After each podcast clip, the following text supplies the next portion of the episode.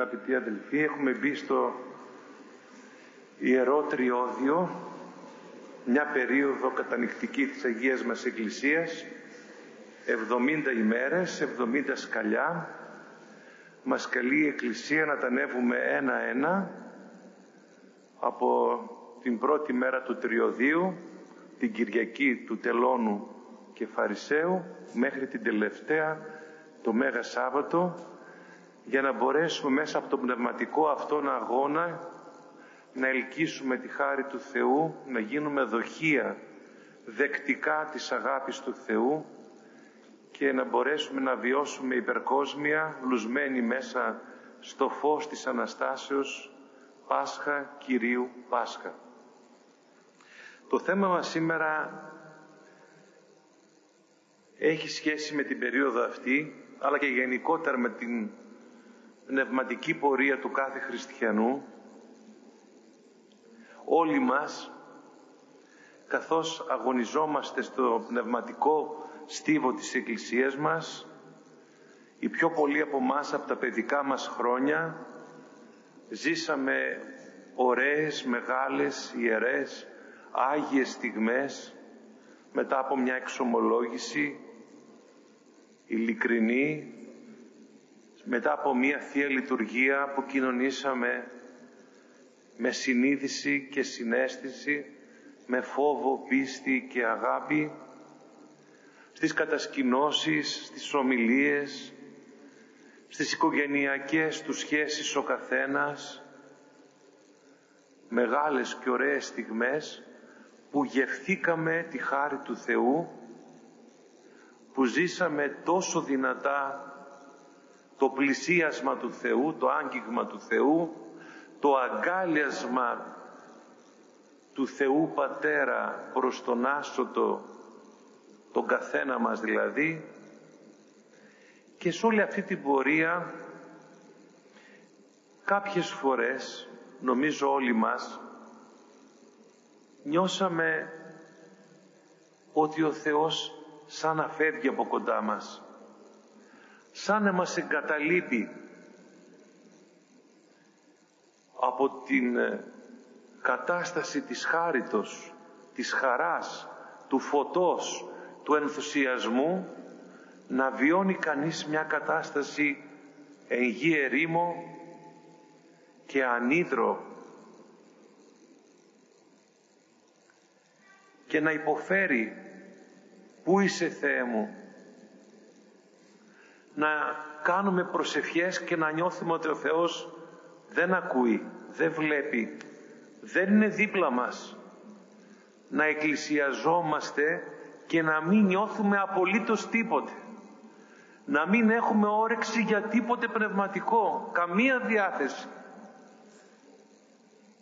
Σήμερα δεν θα αναφερθούμε στην κατάσταση εκείνη που εμείς εγκαταλείπουμε το Θεό λόγω των αμαρτιών μας. Είναι άλλο θέμα αυτό.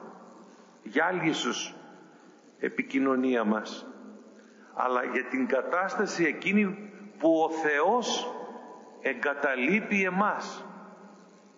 Θα πείτε είναι δυνατόν; Οι πατέρες της Εκκλησίας ονομάζουν την κατάσταση αυτή σημειώστε το αυτό λίγο στη μνήμη σας θεοεγκατάληψη. Προσέξτε, θεοεγκατάληψη δεν σημαίνει ότι εγκαταλείπουμε εμείς το Θεό, αλλά ότι εγκαταλείπει ο Θεός εμάς. Μα θα μου πείτε, είναι δυνατόν να εγκαταλείπει ο Θεός τα παιδιά Του; Αυτό θα δούμε σήμερα. Τι συμβαίνει και μας εγκαταλείπει ο Θεός χωρίς όμως να τον εγκαταλείπουμε εμείς.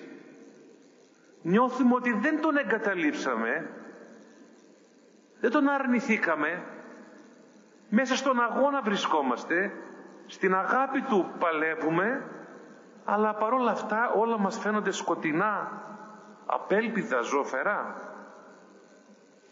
Ας δούμε πρώτα τι σημαίνει θεοεγκατάλειψη θεοεγκατάλειψη δεν σημαίνει πλήρη εγκατάλειψη του ανθρώπου από το Θεό ότι δηλαδή ο Θεός δεν έχει καμιά σχέση μαζί μας, αυτό δεν μπορεί να συμβεί ποτέ.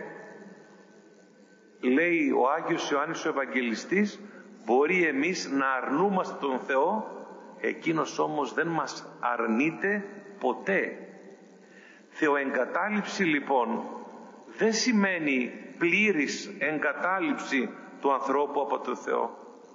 Αλλά είναι εκείνη η κατάσταση που ο Θεός αποσύρει τη χάρη Του, αποσύρει τα σημάδια της αγάπης Του, αποσύρει τις ευλογίες Του, κρύβεται και ο άνθρωπος νιώθει τελείως ορφανός, τελείως εγκαταλελειμμένος, ζει μια κόλαση φρικτή, δεν ξέρει τι να κάνει. Είναι μια κατάσταση που όπως την περιγράφουν οι Άγιοι, είναι ανυπόφορη, φρικτή. Για τα θέματα αυτά έχουν μιλήσει αρκετοί Άγιοι της Εκκλησίας μας και στα τελευταία χρόνια ο Άγιος Σιλουανός ο Αθωνίτης. Με βάση λοιπόν την εμπειρία των Αγίων θα δούμε πώς βιώνεται αυτή η Θέο εγκατάλειψη και ποια σημασία έχει αυτό για τη ζωή μας. Οι Ιεροί Πατέρες λένε ότι αυτή την κατάσταση τη ζουν συνήθως οι Άγιοι άνθρωποι. Είναι μια κατάσταση των τελείων, των μεγάλων Αγίων. Όμως εξηγούν στη συνέχεια ότι σε ένα μικρότερο βαθμό τη βιώνουμε όλοι οι χριστιανοί οι οποίοι θέλουμε να ζούμε μέσα στον πνευματικό χώρο της Εκκλησίας και να αγωνιζόμαστε. Όσοι λέει γευθήκαμε έστω και λίγο τη γλύκα της παρουσίας του Θεού και μετά νιώθουμε ότι χάσαμε τα πάντα. Είναι αυτό που έλεγε ο Άγιος Παΐσιος ότι ο Θεός στον πιστό στα πρώτα χρόνια του πνευματικού του αγώνος μοιράζει σοκολάτες, πολλές σοκολάτες και ο άνθρωπος ενθουσιάζεται, τρελαίνεται, νιώθει μια χαρά που δεν μπορεί να την αντέξει.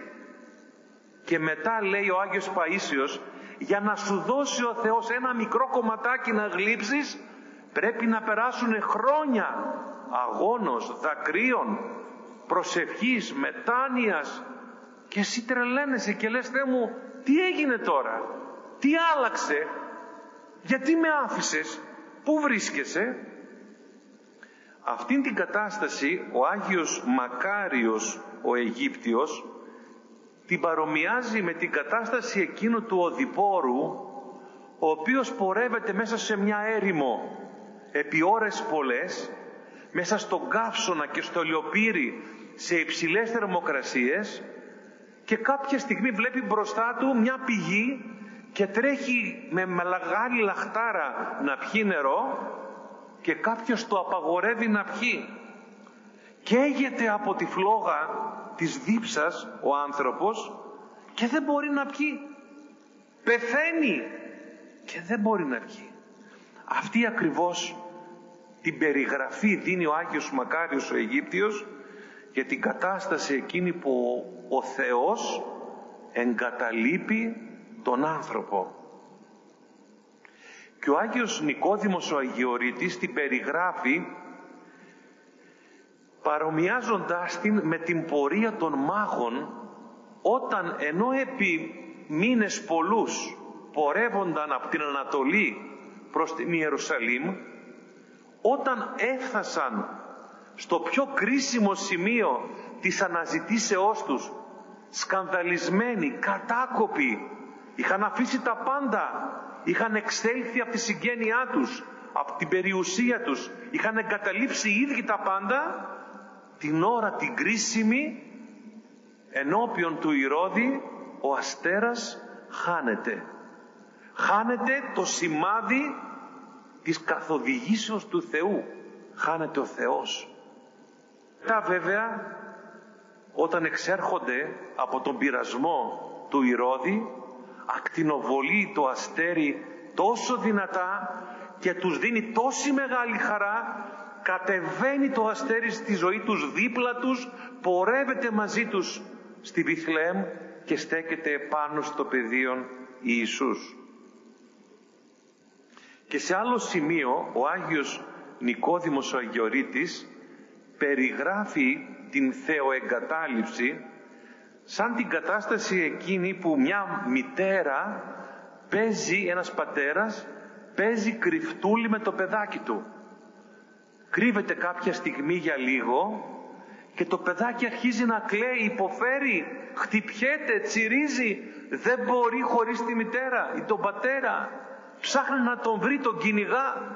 Και αν αυτό συμβεί και πραγματικά, δηλαδή μέσα σε μια κεντρική πλατεία μιας πόλεως ένα μικρό παιδάκι χάσει τον πατέρα ή τη μάνα, δεν πάει να του δώσει σοκολάτες, ε, παγωτά, γλυφιτζούρια, δεν σταματά να κλαίει, γιατί εκείνη την ώρα καταλαβαίνει, δεν του λείπει το παγωτό, αλλά του λείπει ο πατέρας, η μάνα. Ε, αυτή την εμπειρία λέει, έχει ο άνθρωπος όταν χάσει το Θεό, όταν νιώσει ότι ο Θεός έφυγε από τη ζωή του και μετά λέει όπως η μητέρα ξαφνικά έρχεται στο παιδί μπροστά και το παιδάκι χοροπηδά από τη χαρά του, ξετρελαίνεται, βρήκε τη μάνα του, τον πατέρα του, έτσι λέει κάνει και ο Θεός. Παίζει ένα κρυφτούλι με τον άνθρωπο, με ποιον άνθρωπο θα δούμε και γιατί. Ο άνθρωπος νιώθει μόνος, σκοτισμένος, δεν ξέρει τι να κάνει, χάνει τη γη κατά από τα πόδια του, ώσπου έρχεται και πάλι η μητέρα, ο πατέρας αγκαλιάζει το παιδί και το παιδάκι πλέει μέσα σε μια χαρά ασυγκρίτως μεγαλύτερη από αυτή που είχε πριν. Τι κάνει λέει ο Άγιος Νικόδημος ο Θεός δηλαδή; Συστέλει, κρύβει τις ευλογίες Του, τη χαρά που σκορπίζει, τις ελάμψεις Του. Κρύβει κάθε ευλογία προς τον άνθρωπο και ο άνθρωπος υποφέρει χωρίς την αισθητή παρουσία του Θεού ώσπου μετά από λίγο ή πολύ ή και χρόνια ο Άγιος Σιλουανός βίωνε την κατάσταση αυτή πολλά χρόνια της Θεό εγκαταλείψεως. Και μετά βέβαια η χαρά είναι ανέκφραστη, απερίγραπτη, φοβερή. Τέλος, οι Ιεροί Πατέρες λένε το εξής. Οι άνθρωποι θέλουμε να έχουμε μια σχέση με το Θεό, αλλά να ζούμε και την αμοιβή αυτής της σχέσεως. Να βιώνουμε τη χαρά της προσευχής, τον ενθουσιασμό μετά από μια γρυπνία, την υπερκόσμια χάρη μετά από μια συνειδητή Θεία Κοινωνία. Να βρισκόμαστε δηλαδή, λένε οι πατέρες της Εκκλησίας, στο όρος Θαβόρ, μέσα στο φως του Χριστού. Να ζούμε πράγματα από άλλη πραγματικότητα. Μια χαρά που δεν περιγράφεται. Όμως μετά το Θαβόρ, μετά από 40 μέρες, ακολουθεί ο Γολγοθάς. Θέλουμε λοιπόν το Χριστό μόνο στο Θαβόρ και δεν θέλουμε το Χριστό στο Γολγοθά. Όποιος όμως, λένε οι πατέρες, δεν ακολουθεί το Χριστό και στο Γολγοθά, δεν πρόκειται ποτέ να ζήσει το Θεό αληθινά. Δηλαδή ουσιαστικά θέλουμε όχι το Θεό, αλλά τις σοκολάτες Του. Δεν θέλουμε το Θεό, θέλουμε τα δώρα Του. Θέλουμε τον παράδεισο, όχι για το Θεό, αλλά για να περνάμε καλά. Αλλά αυτό δεν είναι σχέση, αυτό είναι συμφέρον, αυτό είναι καιροσκοπικό, αυτό είναι φτηνό. Δεν γίνεσαι έτσι ουσιαστικά άνθρωπος, παιδί του Θεού, αλλά γίνεσαι υπάλληλος. Σαν τον άσωτο. Άσωτος είτε μέσα στο σπίτι ή έξω από το σπίτι, σε ενδιαφέρει να περνάς καλά με τον Θεό. Και όταν πάψει να υπάρχει αυτή η χαρά, η ευδαιμονία, η υγεία, η επιτυχία στην οικογένεια, στα παιδιά και έρθουν αρρώστιες, συμφορές, αποτυχίες, λήψεις, βάσανα, πειρασμοί, τρελαίνεσαι και λες εγώ δεν θέλω ένα τέτοιο Θεό. Εγώ θέλω Θεό για να περνάω καλά. Άρα δεν με ενδιαφέρει ο Θεός, με ενδιαφέρει αυτό που ζω, άσχετα που μου το χαρίζει και ψάχνω μετά να το βρω αλλού. Πάμε τώρα να δούμε γιατί ο Θεός το κάνει αυτό; Μα ακριβώς για αυτό που είπαμε. Δηλαδή ο Θεός δεν θέλει να έχει εργάτες, δούλους, θέλει να έχει παιδιά. Επειδή αγαπάει υπερβολικά τον καθένα μας, θέλει να χτίσει μια σχέση αληθινή. Να τον αγαπάμε όχι για να περνάμε καλά μαζί του, αλλά επειδή η σχέση μας μαζί του είναι κάτι πολύ μεγάλο που έχει διάρκεια όχι σε αυτήν εδώ τη ζωή αλλά διάρκεια ατέρμονη, ατελείωτη για να μας μάθει λοιπόν να ζούμε μαζί του όχι επειδή φοβόμαστε την κόλαση ούτε επειδή θέλουμε να πάμε στον παράδεισο αλλά επειδή είμαστε ερωτευμένοι μαζί του θέλει να μας βοηθήσει να φτιάξει τη σχέση μας αυτή σωστά, σε σωστές βάσεις. Πάμε λοιπόν τώρα λίγο να περιγράψουμε πώς βιώνουμε αυτή την κατάσταση πριν την θεοεγκατάλειψη, κατά και μετά. Πρώτη φάση. Την ξέρετε όλοι σας. Είπαμε και κάτι στην αρχή. Είναι οι ώρες που ζούμε την αγάπη του Θεού, τη χάρη του Θεού, την επίσκεψη του Θεού. Δεν μας ενδιαφέρει τίποτε γύρω μας. Η χριστιανική ζωή μας φαίνεται τέλεια. Θυμηθείτε όταν ήσταν μικρά παιδιά, στην Καλάνδρα, στη Θεοσκέπαστη, στο κατηχητικό, σε μια ομιλία, σε ένα γέροντα, στο Άγιο Όρος οι άντρες, σε ένα προσκύνημα. Εμπειρίες μοναδικές που δεν θέλαμε ποτέ να τελειώσουν. Σε αυτή τη φάση ο άνθρωπος ζει έναν ενθουσιασμό ανέκφραστο. Δεν τον εγγίζουν οι πειρασμοί ιδιαιτέρως. Δεν ασχολείται με προβλήματα των άλλων. Δεν γκρινιάζει για αυτό που βιώνουν οι άλλοι. Γιατί ζει πάρα πολύ δυνατά το Θεό. Ο νους είναι απαλλαγμένος από μεγάλα πάθη. Γιατί κυριαρχεί ο έρωτος του Θεού. Τρελαίνεται ο άνθρωπος, χαίρεται πολύ με αυτά.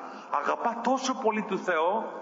Λένε μερικά παιδιά, αχ Κύριε, γιατί να μην είχαμε κατασκήνωση όλο το χρόνο; Αυτό που βιώνουμε εδώ να το ζούμε όλη τη χρονιά. Θα το λέγατε να φαντάζομαι κι εσείς μικροί, όσοι πηγαίνατε σε κατασκηνώσεις. Αυτές τις εμπειρίες, αχ να μην τέλειωναν ποτέ. Ρώτησαν κάποτε τον Άγιο Σιμεών, τον νέο το θεολόγο, πώς βιώνει αυτή την εμπειρία ο ίδιος και είπε, θα το καταλάβετε αυτό οι γυναίκες κυρίως, λέει όπως νιώθει μια έγκυος γυναίκα όταν μέσα στα σπλάχνα της το έμβριο σκυρτά. Είναι μια κατάσταση που δεν μπορεί να την περιγράψει κανείς, πρέπει να τη ζήσει. Έτσι λοιπόν στην πρώτη φάση που περνάμε καλά με το Θεό, που μας τα χαρίζει όλα, που μας φαίνονται όλα υπέροχα, σε έναν ενθουσιασμό περίγραπτο, ο άνθρωπος είναι αλλού. Είμαστε αλλού. Όμως αυτό δεν διαρκεί για πάντα. Ο Άγιος Σιλουανός, το ξέρετε από την ζωή του, σε μια στα πρώτα χρόνια της ασκήσεώς του, ε, μάλλον τον πρώτο χρόνο, έξι μήνες πόλης πήγε στο Άγιο Όρος, δέχθηκε μια φοβερή δαιμονική επίθεση στην Ιερά Μονή του Αγίου Παντελεήμονος, τόσο φοβερή που έσκασε, απελπίστηκε, «Θεέ μου που είσαι» φώναζε και έφτασε να πει «Θεέ μου δεν σ' αντέχω άλλο, είσαι αδυσόπιτος» και εκείνη την ώρα λέει βυθίστηκε επί μία περίπου ώρα σε ένα σκοτάδι απερίγραπτης αγωνίας. Βίωνε την κόλαση από αυτή τη ζωή. Κόντευε να τρελαθεί ο άνθρωπος. Νέος ασκητής. Μετά όμως από λίγο πήγε στον Εσπερινό στην εκκλησία του προφήτου Ηλία και κάποια στιγμή λέει ένα φως υπερκόσμιο ακτινοβόλησε από την εικόνα του Κυρίου στο τέμπλο και είδε τον Χριστό ολοζώντανο και όλο το σώμα του και η ψυχή του πλημμύρισε φως. Η φωτιά του Θεού τον πυρπόλησε και ένωσε μια χαρά την οποία και ο ίδιος ακόμη δεν μπορεί να μας την περιγράψει έτσι ώστε να την καταλάβουμε. Όμως μετά 15 χρόνια υπέφερε φρικτά καμιά αίσθηση της αγάπης του Θεού παντού σκοτάδι φρίκι πάμε λοιπόν τώρα να δούμε τι είναι αυτή η κατάσταση πρώτη φάση είπαμε επίσκεψη της χάριτος του Θεού. Δεύτερη φάση, θεοεγκατάλειψη, δηλαδή αίσθηση της στερήσεως του Θεού.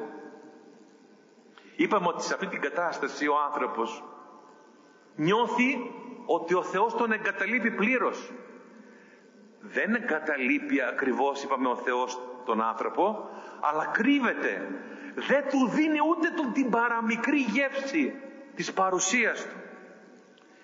Είναι τόσο αφόρητη αυτή η λύπη που μεγάλοι Άγιοι λένε ελάχιστοι μπορούν να την αντέξουν αν ο Θεός την αφήσει να διαρκέσει πολύ.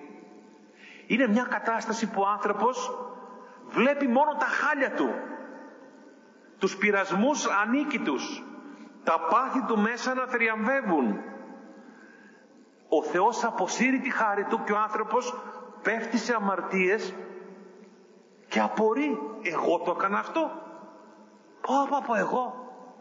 Ο άνθρωπος του Θεού έκανε αυτό το πράγμα. Και πώς το πω τώρα στην εξομολόγηση. Λέμε εγώ το εγώ είμαι αυτός. Εγώ είμαι που βαριέμαι την προσευχή. Εγώ είμαι που δεν θέλω να πάω στην εκκλησία. Εγώ είμαι που δεν θέλω να βλέπω χριστιανό στα μάτια μου. Εγώ είμαι που όλη την ώρα ασχολούμαι με τα πάθη μου. Δεν μπορώ να ελέγξω τις αισθήσεις μου. Δεν ελέγχω τίποτα. Μα τι είμαι. Με συγχωρείτε. Διάβολος έγινα. Πώς κατάντησα έτσι.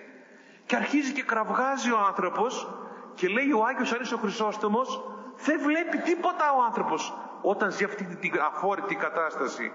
Σαν έναν τυφλός κοντάφτει διαρκώς και επιτρέπει ο Θεός στον άνθρωπο να πέφτει σε κάποιες αμαρτίες μεγαλύτερες για να δει πόσο λίγος είναι, να καταλάβει τα όρια του, να νιώσει την ανάγκη του Θεού, να αγαπήσει το Θεό περισσότερο, να ελκυστεί στην αγάπη του Θεού πολύ περισσότερο.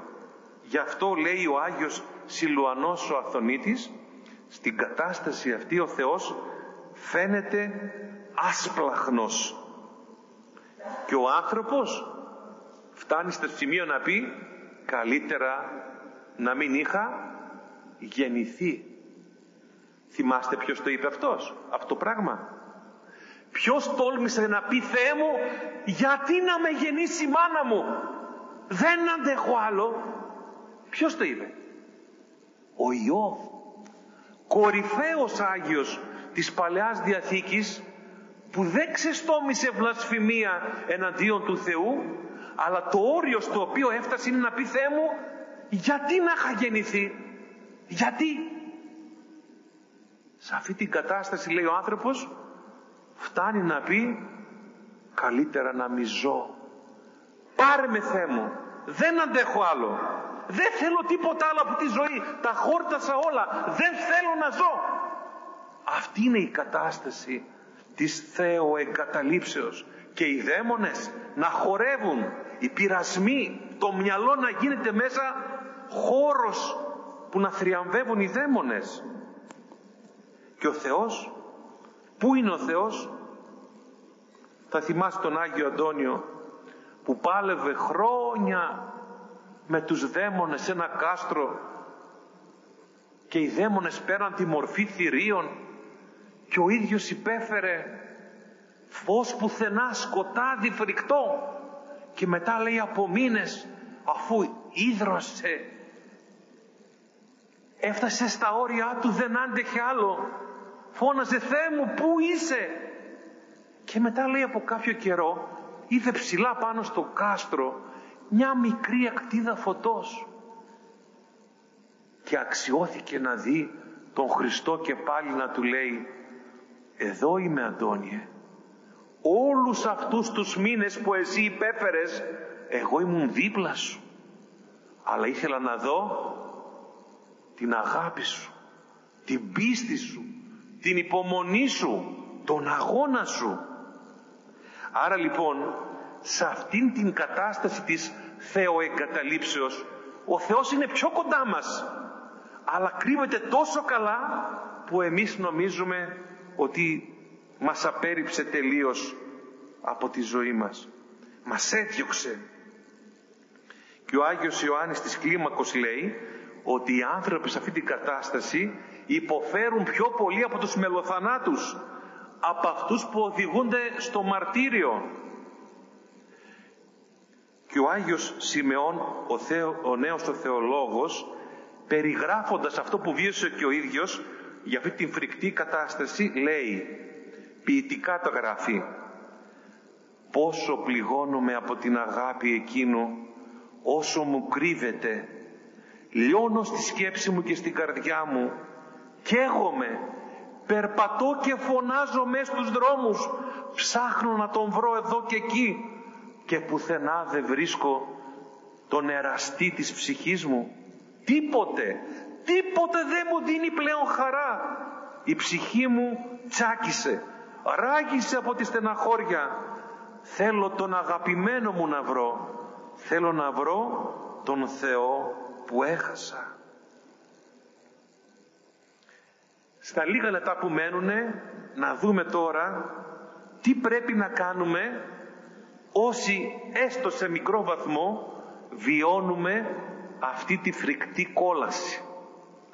Την αίσθηση δηλαδή ότι ο Θεός δεν μας δίνει το παραμικρό δείγμα της αγάπης Του και όλα μας φαίνονται απέσια και σκοτεινά. Το πρώτο που μας συμβουλεύουν οι πατέρες της Εκκλησίας να κάνουμε είναι να έχουμε μέσα μας σταθερή τη βεβαιότητα ότι αυτή η περίοδος δεν θα διαρκέσει για πάντα. Στον Άγιο Σιλωνό κράτησε 15 χρόνια, αλλά ήταν άνθρωπος μέσα στην άσκηση ε, και μέσα στην προσευχή και στην ύψη. Ο Θεός δεν επιτρέπει για μας τέτοιες καταστάσεις. Είμαστε πολύ λίγοι και μικροί για να αντέξουμε. Εμείς κάνα μήνα να πάμε να εξομολογηθούμε και τρελαινόμαστε. Ε, υποφέρουμε. Δεν θα διαρκέσει λοιπόν για πάντα. Σε αυτή την κατάσταση λένε και κάτι ακόμη. Οι κοσμικοί άνθρωποι λένε με εγκατέλειψε ο Θεός. Ενώ οι Άγιοι τι λένε; Όταν ζουν αυτήν την θεοεγκατάλειψη. Με θυμήθηκε ο Θεός. Με αγαπάει ο Θεός. Όταν ένας Άγιος δεν νιώθει την παραμικρή γλυκύτητα στην προσευχή, στο κομποσκίνη του, στις μετάνοιές του, στη λατρεία του Θεού, στη, στη μελέτη, δεν έχει για τίποτε ενδιαφέρον, λέει με αγαπάει ο Θεός. Με θυμήθηκε ο Θεός. 15 λοιπόν χρόνια ο Άγιος Σιλουανός πέρασε μια κόλαση, ανυπόφορη, δεν είχε καθόλου διάθεση για τίποτε. Λέει ο ίδιος, δεν είχα διάθεση να προσευχηθώ. Και κάποια μέρα λέει μετά από 15 χρόνια βλέπω μπροστά μου έναν γιγάντιο δαίμονα να στέκεται απειλητικός μπροστά μου την ώρα που έκανα μετάνοιες και να θέλει να τον προσκυνήσω. Εγώ λέει τρελάθηκα, φοβήθηκα, ανατρίχιασα, κάθισα στη θέση μου, τα έχασα. Και άκουσα λέει τότε τη φωνή του Χριστού να μου λέει «Οι υπερήφανοι πάντοτε έτσι υποφέρουν από τους δαίμονες. Θέλω να του πει δηλαδή, έχεις υπερηφάνεια γι' αυτό, τα περνάς όλα αυτά. Τότε εγώ είπα, Κύριε, τι πρέπει να κάνω για να αποκτήσω ταπείνωση. Και άκουσα πάλι τη φωνή του Θεού να μου λέει, κράτα το νου σου στον Άδη και μην απελπίζεσαι. Είναι μια φράση που την ξέρουμε και τη λέμε συχνά, αλλά δεν ξέρω κατά πόσο την καταλαβαίνουμε. Τι σημαίνει κράτα την ψυχή σου στον Άδη και μην απελπίζεσαι. Δηλαδή, ξέγραψε τον εαυτό σου, θεώρησε ότι είσαι άξιος για την κόλαση. Δεν αξίζεις για τον παράδεισο. Δεν αξίζεις για τίποτε. Είσαι ικανός να κάνεις τα μεγαλύτερα εγκλήματα. Θεέ μου χωρίς τη χάρη σου είμαι ικανός να κάνω τα πιο φρικτά αμαρτήματα. Και τα ηθικά και τα εγκληματικά και τα διανοητικά, τα πάντα. Αυτό για να το καταλάβουμε και αυτό παίρνει ο Θεός τη χάρη Του να καταλάβουμε ότι εμείς τώρα είμαστε καλοί. Τίποτα δεν είμαστε. Σκουπίδια είμαστε. Κάτω από την κτήση είμαστε λέγανε οι Άγιοι. Το πρώτο λοιπόν είναι να νιώσουμε ότι είμαστε άξιοι για την κόλαση αλλά να μην απελπιζόμαστε. Γιατί, θα το πω αυτό στο τέλος γιατί έχει ένα ενδιαφέρον λίγο πιο ελπιδοφόρο. Το άλλο που λένε οι πατέρες να κάνουμε το τρίτο είναι ακόμη κι αν δεν νιώθουμε στην προσευχή μας καμιά χαρά, καμιά χάρη, κανένα ενδιαφέρον, καμιά απόλαυση, καμιά ευλογία, καμία αίσθηση, ας αρχίσουμε να προσευχόμαστε όπως έκλεγε ο Αδάμ την ώρα που τον έπαιρνε ο Θεός από το χέρι και τον έβγαζε έξω από τον παράδεισο. Τότε η προσευχή λέει στην κατάσταση της θεοεγκαταλείψεως γίνεται αδαμιαίος θρήνος. Ο άνθρωπος λέει τι έχασα; Μέσα στον παράδεισο έβλεπα το Θεό και εμείς τον βλέπαμε το Θεό. Ένιωθα το Θεό άκουγα το Θεό μου μιλούσε ο Θεός. Τι ωραία που ήταν εκεί θα λέγαμε σήμερα όταν ήμουν ένα μικρό παιδί με καθαρή ψυχή στην κατασκήνωση, το κατηχητικό αφοσιωμένο στη λατρεία στην προσευχή. Λέξη δεν έχανα. Τι έπαθα, τι έχασα πού βρίσκομαι στην εξορία.